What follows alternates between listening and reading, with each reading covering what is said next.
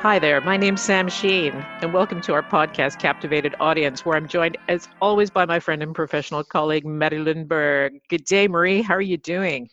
Hi, Sam. I'm doing quite well, thank you. And you?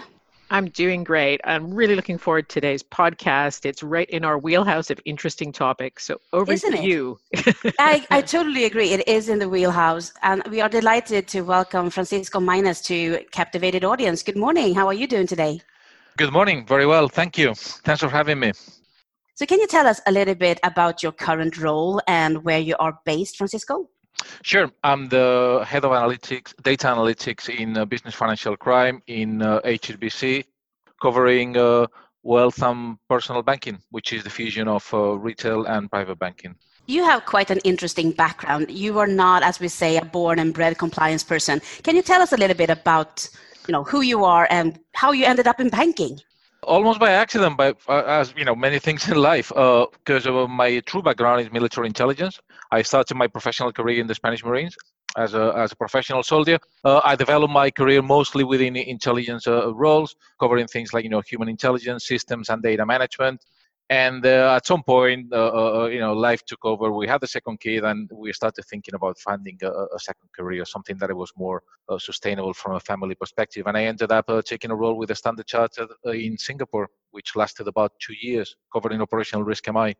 Francisco, roles involving data analytics were almost unheard of five, six years ago. So for people who've been faking that they actually understand what that entails, tell us what your job involves. What does a data analytics person do? Wow, many things. It depends on what is the scope of, of your team, actually, and how it fits within the organization. I've seen organizations where data analytics are, are more technical or more I T-oriented than in others. That's not my case. My background, again, is military intelligence, and I'm a, a risk manager. So what we do is we sit more on the uh, data consumption side.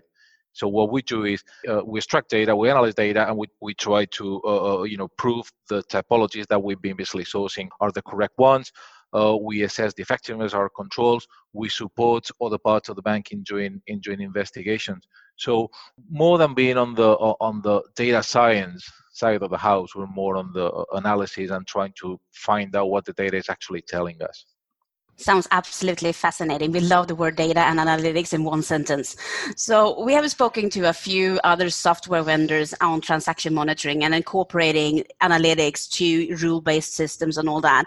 And I'm just wondering, going from a rule-based system and implementing both new tech and a new mindset, can you tell us a little bit about the journey that you and H S B C is currently on?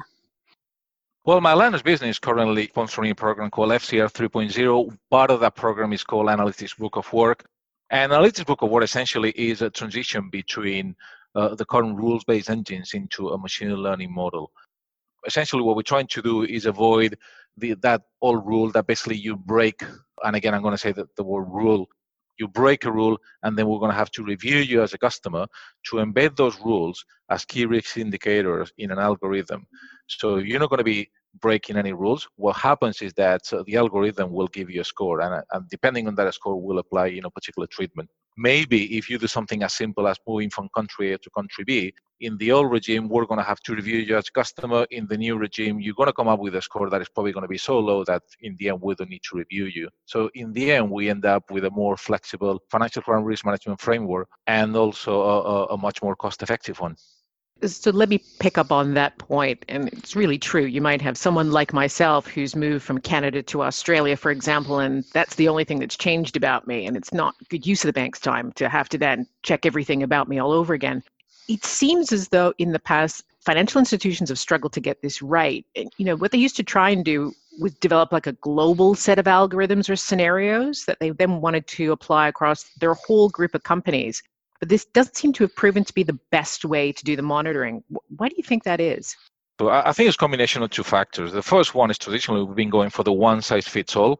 And then whatever was planned or developed by people like me or people like, you know, what, what my, my team or my function is doing in Canary Wharf in London, then it would be thought that, you know, what would be the right solution for the thirty countries that we have a footprint.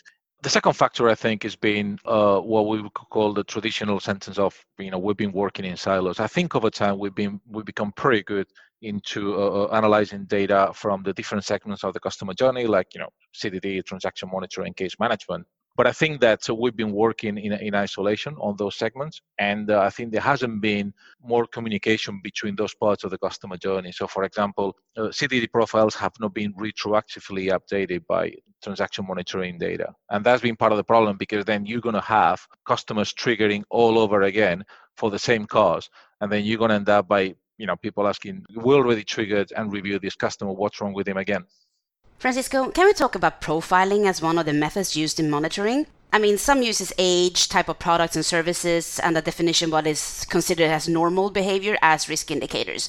So here's an example. A man in his seventies here in Sweden was told, according to the media at least, that he was too old for using their digital services. How do we go about making sure that we are not biased when it comes to creating that kind of scenarios or mindsets? Well, when you talk about bias, you need to think about typically three types of bias. Bias provided by the data, by the way the algorithm or the model itself has been designed, and human bias. If you ask me, you know, an eighty-five-year-old person or an eighty-five-year-old customer perform pre- frequent transactions with uh, virtual currencies, my human bias will tell me, well, that's kind of odd. It's not really, you know, what virtual currency, the, the mental idea, the mental picture of virtual currencies, you know, related with the customers, you know, brings about. But uh, I think the solution for that is it's a combination of a standard and going on a case-by-case basis. It's a standard because it's all about the data. You got to make sure you choose a representative data set. And also you got to make sure that you're using the right model. More importantly, I will, pro- I will probably say is the third step, take feedback and learn.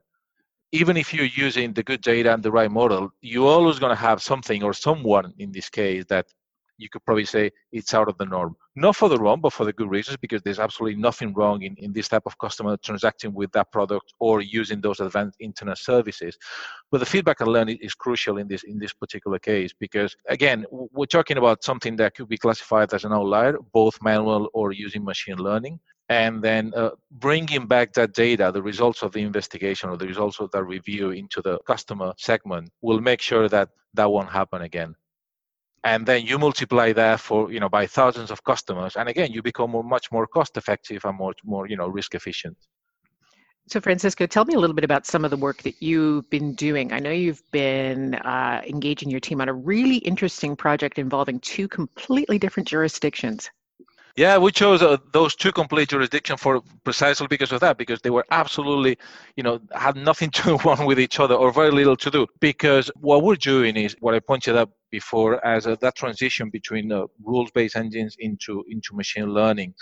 Prior to that, there was a, a huge effort in defining the typologies on all the countries that we have a significant footprint.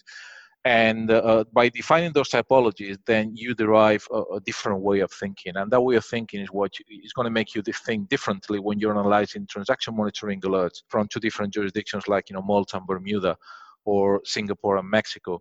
You apply that line of thinking and the knowledge of that typologies research. And uh, a big shout out actually should go to the typologies manager, Paul. Uh, and then what you're going to achieve is a more flexible system, because it's going to allow embedding those key risk indicators that I mentioned before into an algorithm in a plug and play fashion. And what I mean is that, you know, if you are operating in a jurisdiction like uh, Mexico, you may have key risk indicators more related to uh, to corruption, for example, or to traditional money laundering. And then you're going to allow that particular market or particular country to embed those key risk indicators into uh, into their algorithm. When you will go to another jurisdiction, for example, like Malta, that has a complete, probably completely different uh, financial crime typologies, in this case, more cash intensive related. Uh, and then you're going to allow them again to use the particular risk indicators. So you eliminate what we, we spoke before about so the one size fits all. Markets in theory should be happy because it allows them the independence to treat their own typologies in the way that they're mo- most comfortable with. That must be quite a massive project. Well, it's still kicking off and we're still in pilot phase. And as you can imagine, it's being affected by, by covid nineteen as everything in life now. But uh, we're hopeful that we'll receive a, a, a good push. We're still analyzing some of the data sets coming. Again, following that principle that, you know, are we using the right model? Are we putting the right key risk indicators? Is the, the algorithm telling us similar results to what they the used to tell us before? And also has a heavy dependency on, on the data quality. We choose those particular jurisdictions because we, we initially wanted to start with two jurisdictions or two markets with high levels of data quality. uh, again, data is everything. If you develop a fantastic algorithm that is going to eliminate bias and is going to be able to pick out, you know, the most interesting outliers or anomalies, that doesn't mean anything if your data is bad. If your data quality is not there, you're just going to feed a really good algorithm with a really bad data, and that is going to skew the results. Francisco, you said data is everything. We heard from other guests here on this podcast that data is messy and there is no such thing as perfect data. Data quality and data aggregation can be a hassle. So I just need to ask, how do you make sure that the algorithms that you're using is actually doing its job? Simply put. Continuous monitoring. That would be, you know, the, the, the very short answer to that. We monitor the results. We monitor the data that goes in. In parallel, and as I mentioned before, this is part of an initiative called F C R three point oh, and other streams of, of the program uh, are specifically uh, designed to tackle data quality. So uh, bet- between working in coordination with those with those other streams, and also a constant monitoring of the data, and also working uh, very closely with the with the chief data officer team, that's how, you know, we ensure that the right data is going to feed the right the right algorithm. We're not talking about something that we're going to be able to fix over the next six or twelve months. I mean, this is going to take years, because we're talking about legacy systems, legacy data problems. But I believe in the long run is, you know, is the way ahead. You know, Francisco, in one of our earlier podcasts, we talked about the Swedbank case and the comments of the regulator around saying it's not good enough to classify customers by groups and how you expect them to behave when it comes to their transactions. You need to link their individual risk profiles to their transaction activity, right? To sort of know what's going on. Do you think the way that you're approaching your transaction monitoring one is going to better connect that customer risk profile so we can actually just know that it's not the right thing, like that seventy-year-old man in Sweden? Actually, I think the future goes through something that I could probably call micro-segmentation, which is, again, we need to get much better, not at just capturing the data, but capturing the right the right type of data. And there's also a, a whole stream of questions that could be derived by, by G D P R and other, other you know, com- compliance and, you know, regulations. But I believe the key here is acquire the data that uh, accurately reflects the, the customer habits. So again, you're always going to have uh, the, the outliers, like the eighty-five-year-old person that is transacting, I mean, or doing something that typically that person at that age group wouldn't do.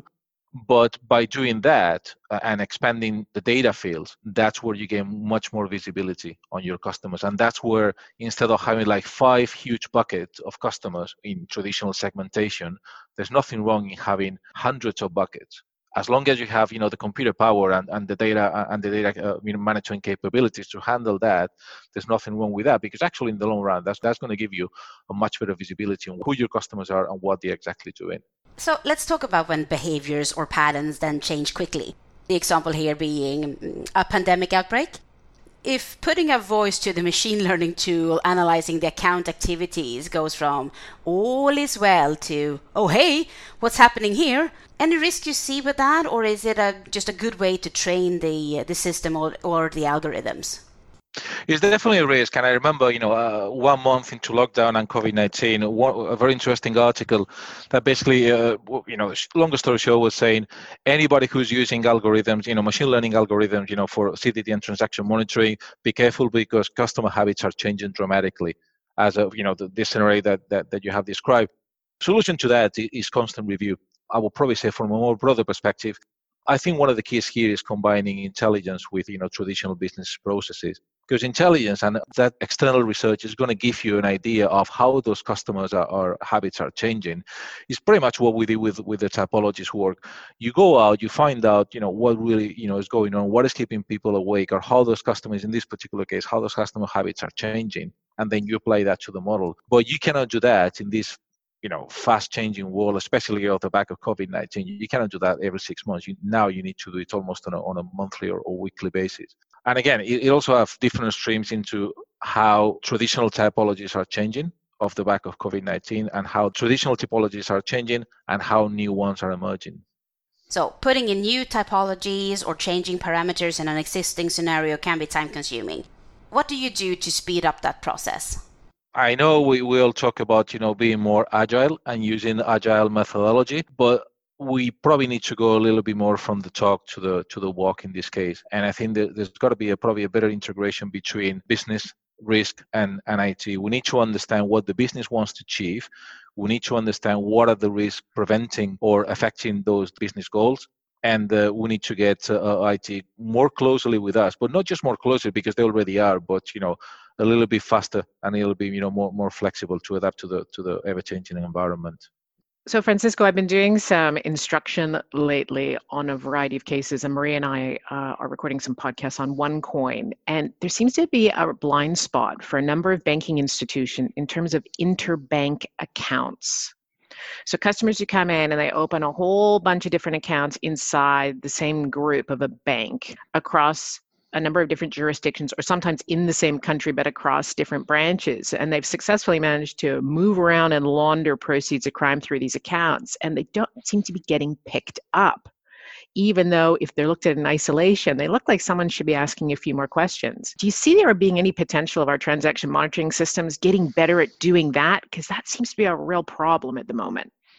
I think that's a reflection of several factors. Uh, one is the working from, you know, working in silos. Again, I wouldn't say, you know, a, a particular company. I would say the whole industry needs to go through a cultural change that will take us from the need to know to the need to share. Personally, sometimes I think that financial service industry is more secretive in terms of, you know, sharing data than military intelligence, as weird as, as that that could, could sound. And I think that's something that within NATO in the in the late nineties and early two thousands, especially off the back of the of the nine eleven attacks, we realized very quickly that in a world basically run by data, sharing that data is probably more important than, you know, classifying it as, you know, top secrets and keeping it on a drawer. And I think the same thing applies to, uh, you know, to the to the financial services industry. The bad guys know that. The bad guys know that, for example, one of the one of the big multinational banks in a given country, it could probably have like two or three legal entities underlying that, you know, the single logo, and they play with that. And they know exactly which branches they're going to target because they know which ones are the, the main branch and which ones are part of the, the parent one, or the main company and the and the parent company. I think it has to do more with sharing that data, and that has to be reflected both culturally and, and through systems. And by pulling that data, that's when you can actually detect those anomalies. Okay, one final question from me. Working from home during this time, what has that been like for you and the project? Well, running one of these big projects, it's always like herding cats, and this has been like herding cats that you cannot even see. So, uh, so it, adds, it it has definitely added a, a layer of complexity, and it probably has to go more with, you know, ways of working than, than anything else. We always have been very flexible at, at H S B C in terms of, you know, working from home, but now it's like working from home full time. So, uh, uh, yes, you know, it's been a little bit a little bit more complex, but uh, I don't think it's been something that has really affected affected the project in a dramatic way. Francisco, it's been a pleasure chatting with you. So thank you so much for taking the time and sharing what's going on at H S B C. Thank you for having me. It's been a pleasure.